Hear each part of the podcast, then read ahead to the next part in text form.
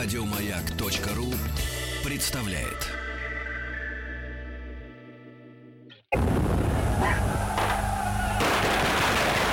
Граждане министры Временного правительства, именем Военно-революционного комитета объявляю ваше Временное правительство арестованным. Это мы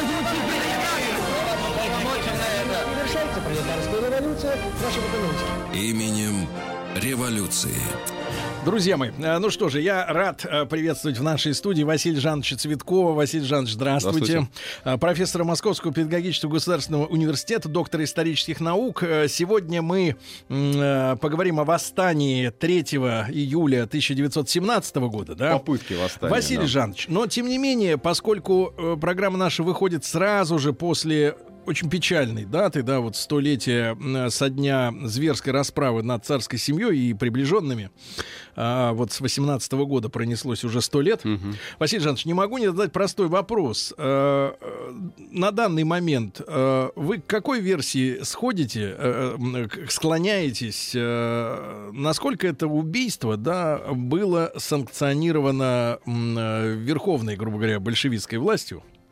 Потому что ходит разговор о том, что э, якобы доброму дедушке Ленину сообщили постфактум телеграммой, да, что местный совет был независимый, что наступали белые, тянуть дальше было нельзя и так далее и тому подобное.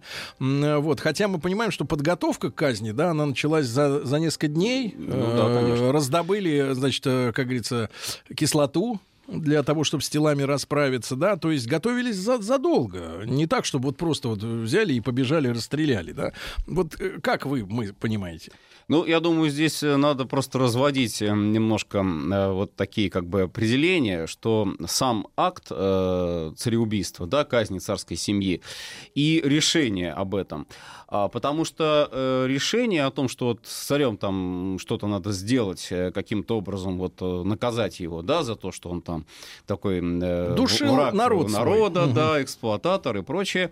Ну, это решение, в общем-то, оно, наверное, вызревало еще, если вот так посмотреть э, историю э, революционных партий С наших. петровских времен. Ну, если уж не так, да, ну, в общем-то, и декабристы тоже даже были не против этого.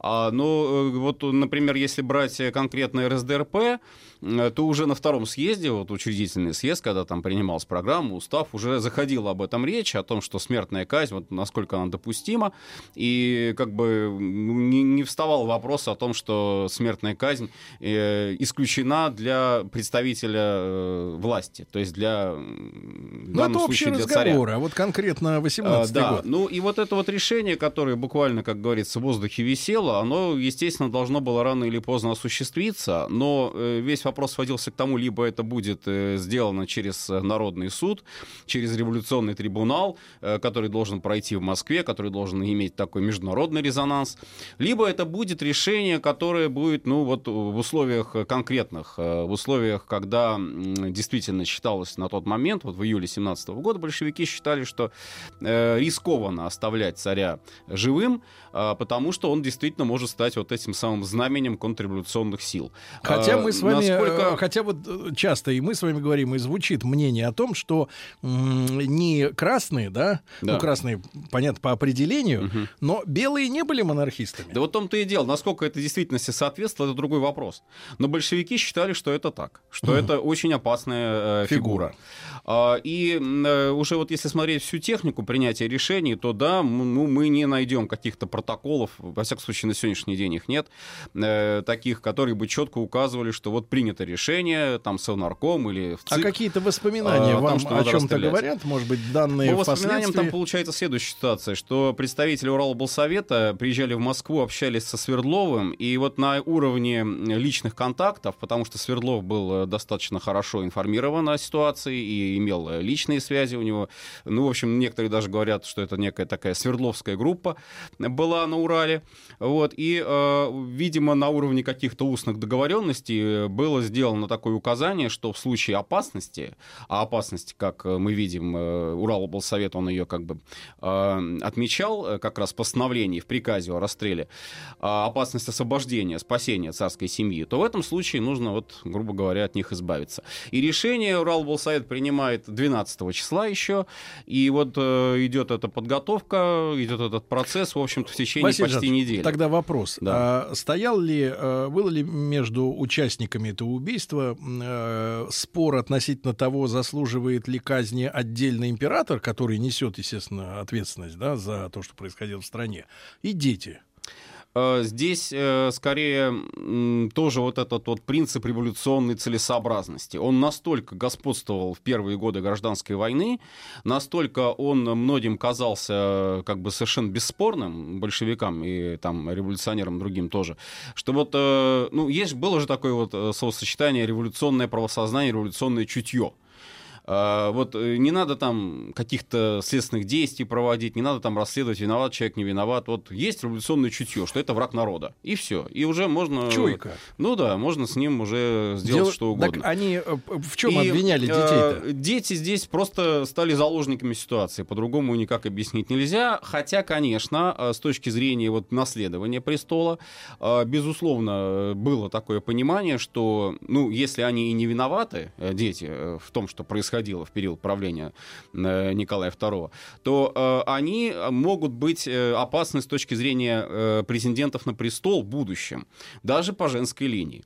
Ну, а уже что касается слуг тех же самых, там просто вот есть знаменитая фраза, как раз, которая характеризует это отношение к ним. Они хотели разделить судьбу царской семьи, пусть и разделяют. Вот, как угу. говорится, здесь уже вот всех, всех разом. И, и еще э, один вопрос. Решили, Мы да. сегодня представляем, э, чьими руками Э, совершил, совершилось это все. Я имею в виду э, разговоры многочисленные, да, и даже чьи-то воспоминания, может быть, жителей соседних э, мест, мест, да, в Екатеринбурге, что там были иностранцы, люди, которые разговаривали не по-русски. То есть, типа, либо это венгры из пленных, либо латыши, ну, в общем... Ну, есть, да, есть такая версия. Нет, а Чехия. официально как бы указывалось на то, что шесть человек-стрелков, которые вместе с Юровским, Ермаковым, там, Никулиным и Медведевым, они вошли, а это латыши, э, как бы вот так вот, по такой вот версии. Другая есть версия о том, что это там были венгры, что там были китайцы, что, до сих что пор там нет, еще кто-то. Э, по факту... В общем, смысл, э, главное, наверное, в другом. Главное в том, что это была специальная команда, которую отобрали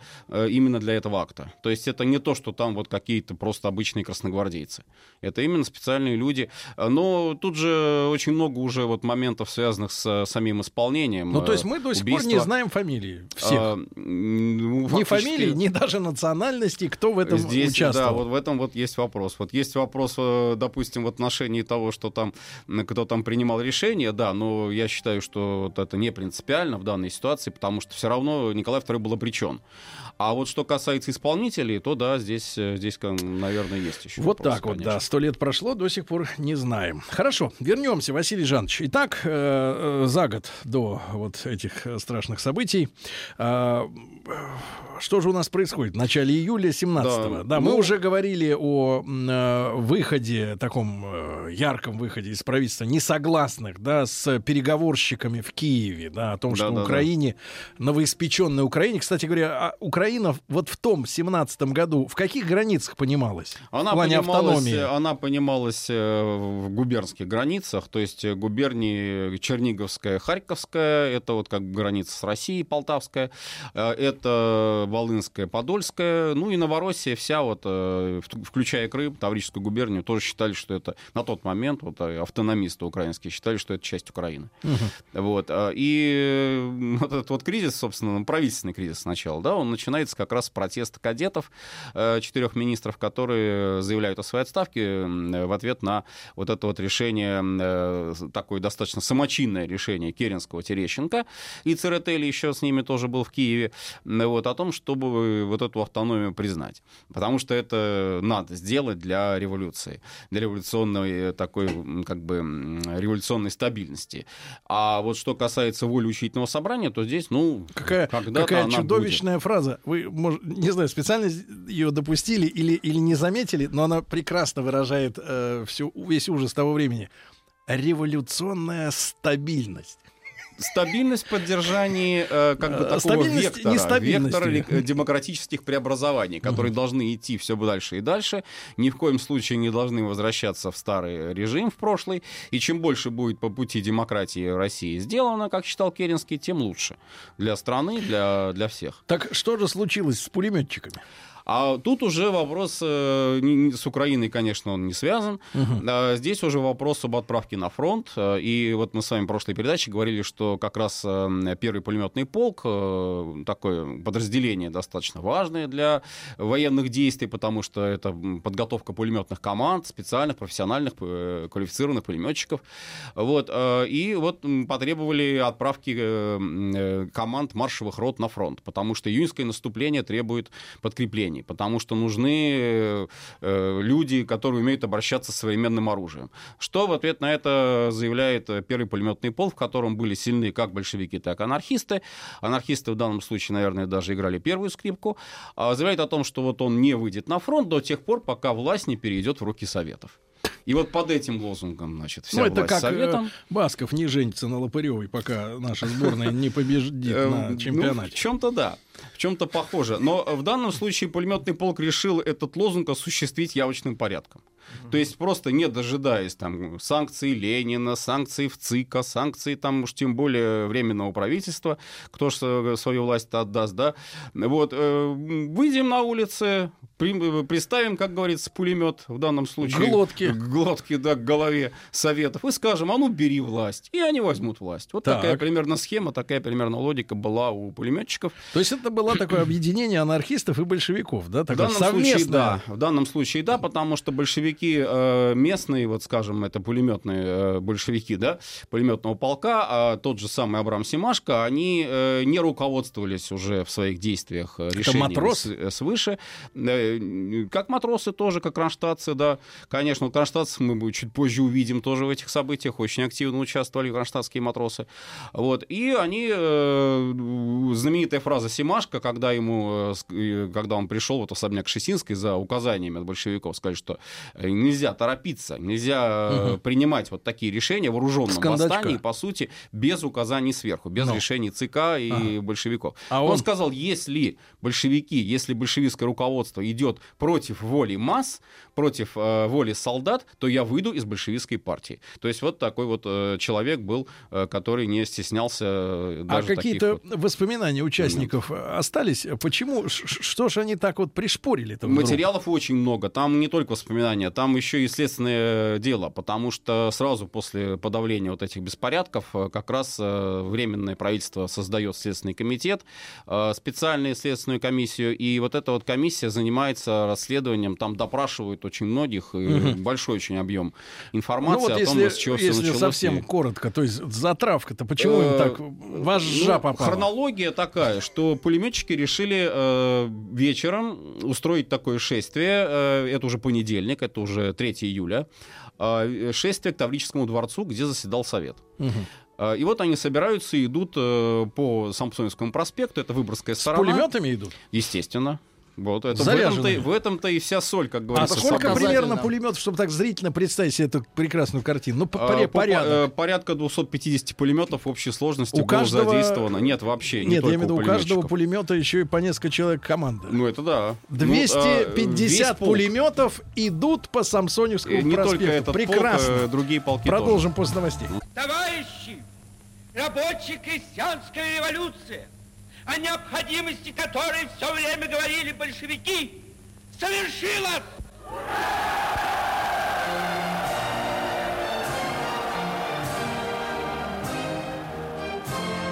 Именем революции. Друзья мои, э, на наших студийных часах э, июль 17 года э, Василий Жанович Цветков, профессор Московского педагогического государственного университета, доктор исторических наук сегодня с нами. Василий Жанович, спасибо большое. Спасибо, да. Итак, представьте себе этот кошмар. Сампсониевский проспект Санкт-Петербурга, 250 пулеметов, которые едут по мостовой, Ну, там по-разному. Гремят.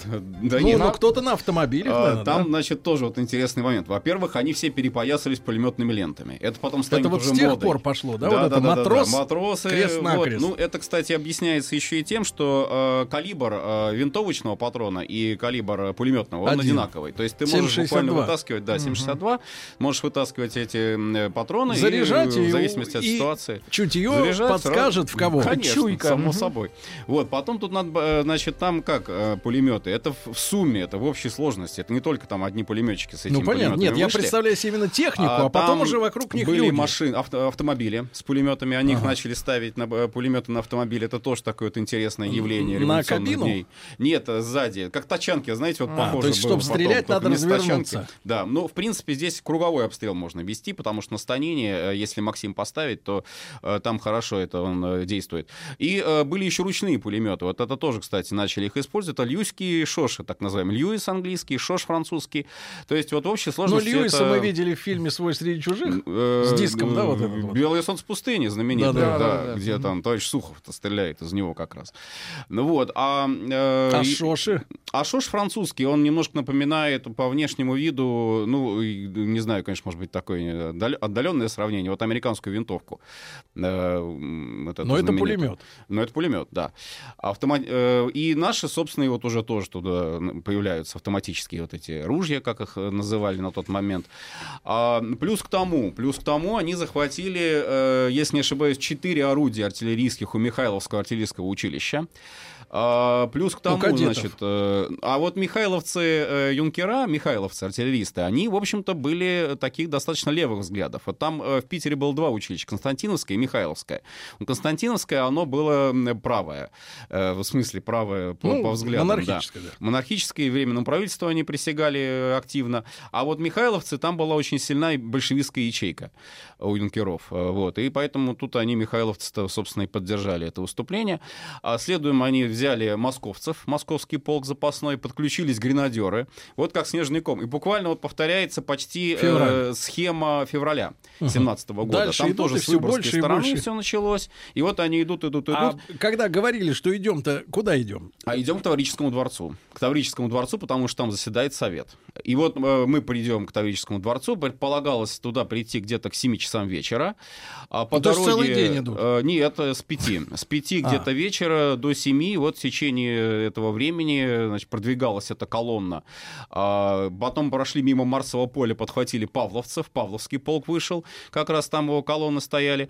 И вот эта вот колонна э, такая, ну, Ну, не- то есть не они сказать, круги нарезали по городу-то, да? Э, Ну, петли, скорее Да, всего. да, да. Потому что нужно было собрать как можно больше солдат, которые, как они считали, тоже к ним примкнут. Э, пулеметчики. Пулеметчики были застрельщиками. И сколько этом. ж насчитывало вот это вот товарищество в конце дня? Э, в общей сложности там где-то порядка уже 50 тысяч человек было. Ничего И Вот. все вооружены. Э, ну, не все, конечно, вооружены, потому что там присоединилось очень много рабочих. Э, Рабочие, А кстати, что? Красная гвардия. Выборгская сторона вся поднялась. Как только у них рабочий день кончился, значит, это уже вот А, тоже после 7, работы. часов вечера. Ну Почему да, не погулять? понедельник. Вот, они пошли заводы. На следующий день объявили забастовку. Э, уже было это вот 4 июля.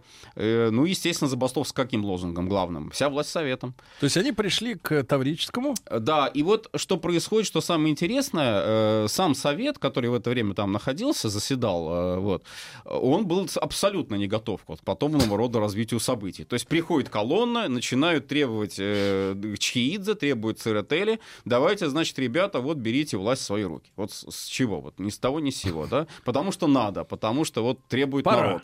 Пора, да, и в конце концов хватит э, соглашаться со всякими буржуями, хватит этих коалиций бесконечных, то с кадетами, то еще с кем-то. Вот, надо брать власть советом, и все. И вот на этом как бы сразу революция закончится.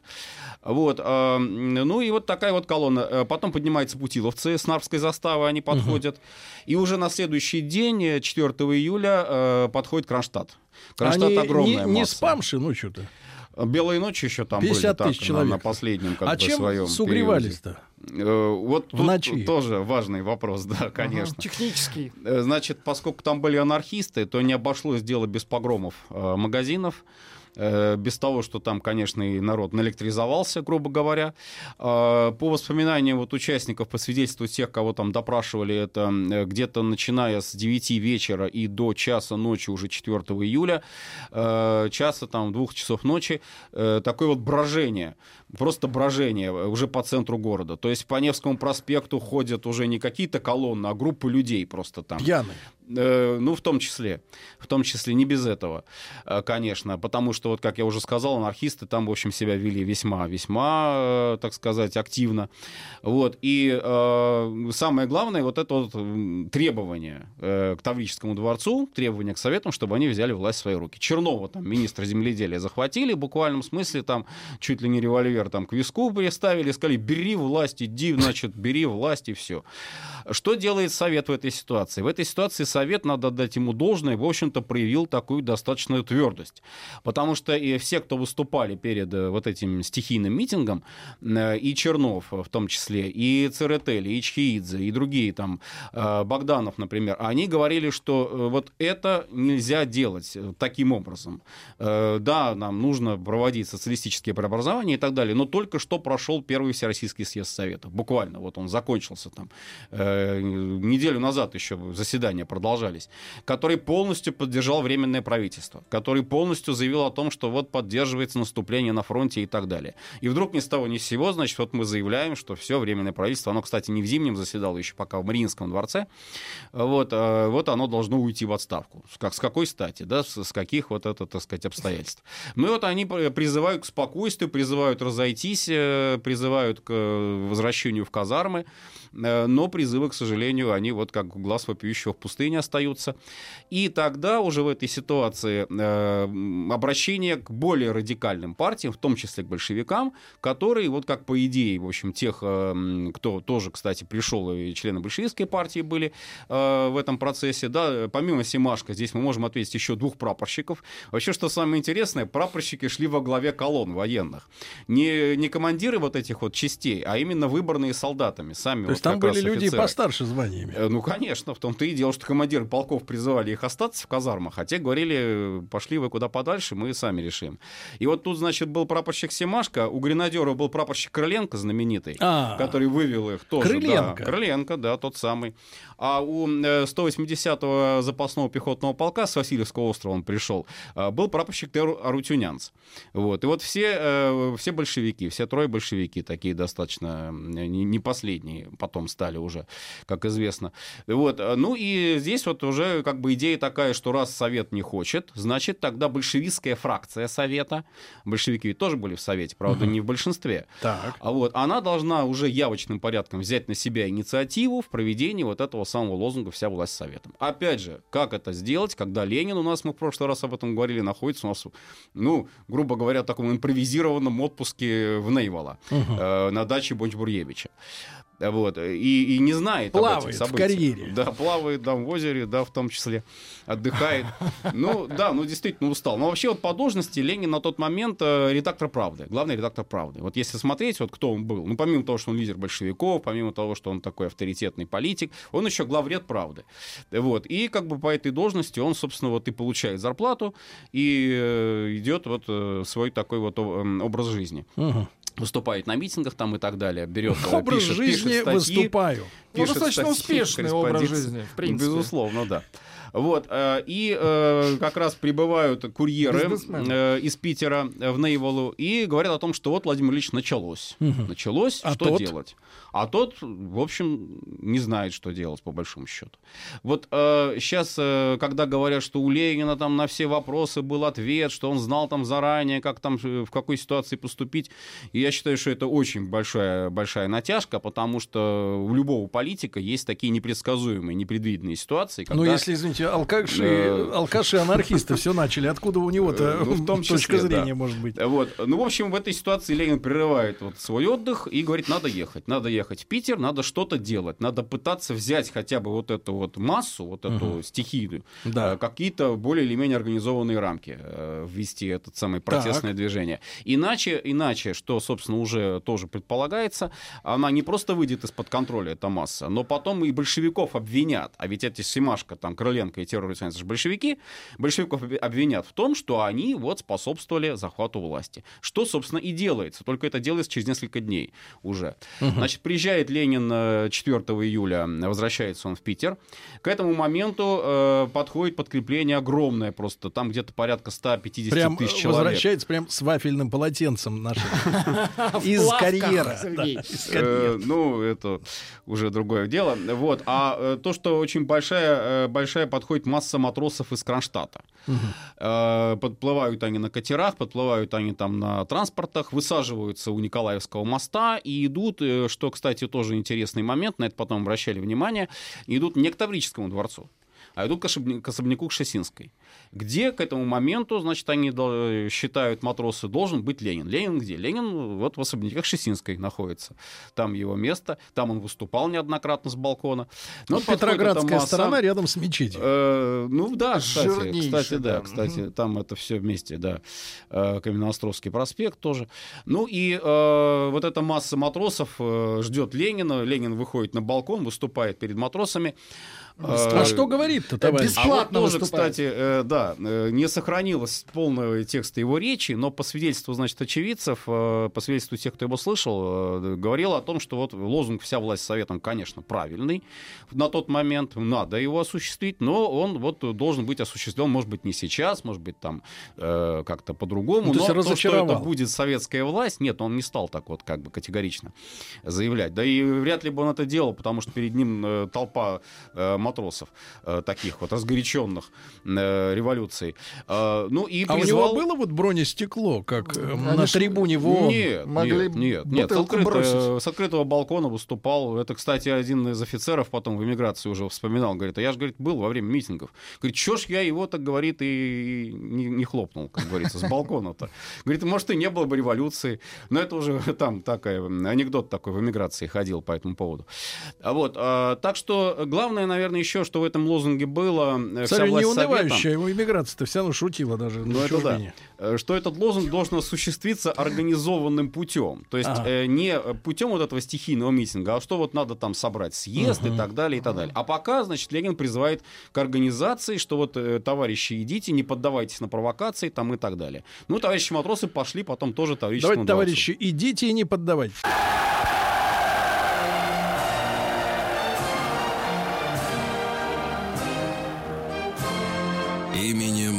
Революции.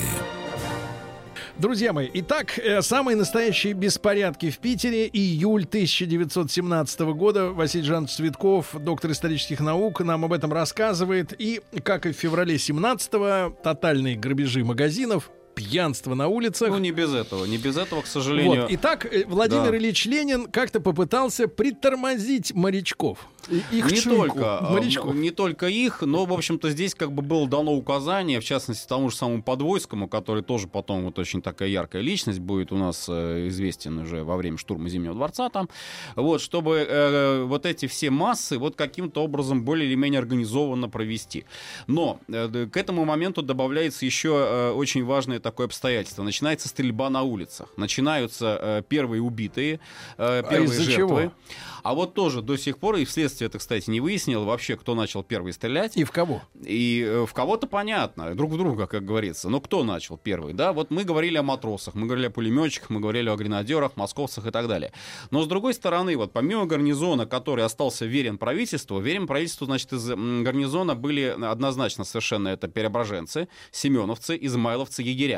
То есть вот эта Петровская бригада, э, две, они заявили, что э, они временное правительство и Совет тоже, поскольку Совет Временное правительство поддержит, они их поддержат. И готовы, если надо, выступить э, в поддержку. Э, поддержали казаки, э, казачьи полки. Они, собственно, и участвовали в подавлении. Поддержали юнкера. Ну, Сколько ну, их было вот на стороне времени? Значит, там порядка, вот если так суммировать, тоже где-то порядка 100 тысяч наберется. Причем были еще и команды с фронта. Угу. С Северного фронта бронедивизион был вызван. Э, это уже делал даже не премьер Львов, а это делал генерал э, Половцев, э, командующий войсками Петроградского военного округа на тот момент. У него в воспоминаниях это очень подробно описывается.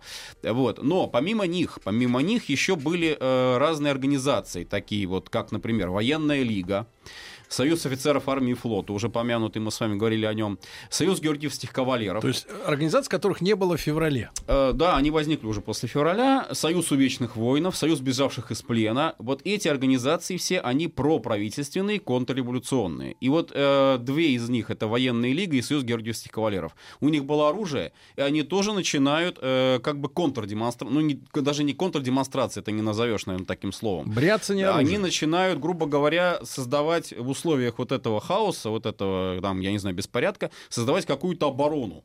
Э, и э, начинаются перестрелки вот с участием именно этих организаций.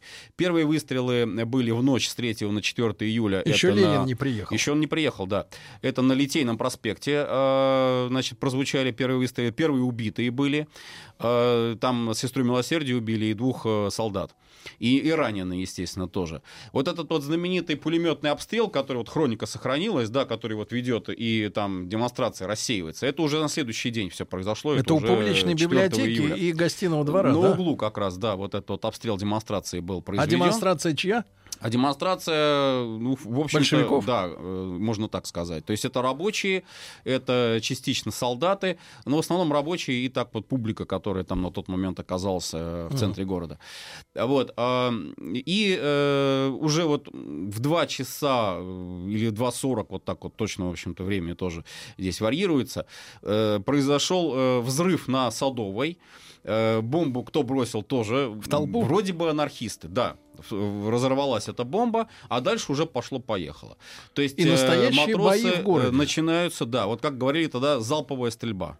Ну, а были уже... ли, была ли использована та артиллерия, которая была за, захвачена? У э, Михайловское орудие нет. А вот что касается казачьей артиллерии, которая действовала уже против да, правительственные войска, то это да, это значит батарея э, гварди... гвардейской казачьей артиллерии. Она там тоже четыре орудия, они стреляли шрапнелью. Мы можем понимать, и... сколько в итоге, э, в какую цену человеческих жизней обошлась? Порядка 500 человек убитых. То есть это большой очень показатель для, 500 для Питера. человек? Да, да. Но да. по сравнению, наверное, на с, э, с февралем больше, да? Ну, в феврале больше, да. Но здесь ведь и, собственно, события не столько, не такие уж кровавые по сравнению с февралем. Вот. Но это вот э, тоже, можно сказать, как такое, как бы, предвестие гражданской войны. А следствие ли. было после этого? Конечно, сразу же. И кто был арестован? А, причем э, поначалу поначалу, значит, собственно, что здесь э, делает э, правительство, что здесь делает вот э, там Половцев тот же самый, объявляют Петроград на военном положении. Раз это так, то, естественно, автоматически прекращаются все шествия, все уличные демонстрации, все прекращается. Это уже делается 5 июля.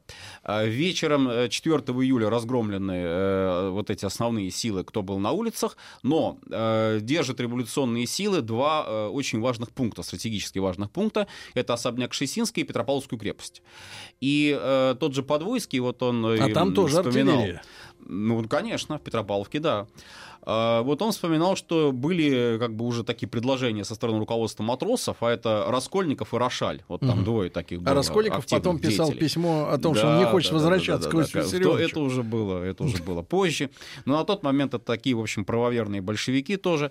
И вот они предлагали держать оборону. Более того, Петропавловке был хороший очень арсенал, и там можно было продержаться и запас совершенно колбасы. спокойно. Продовольствие тоже, да.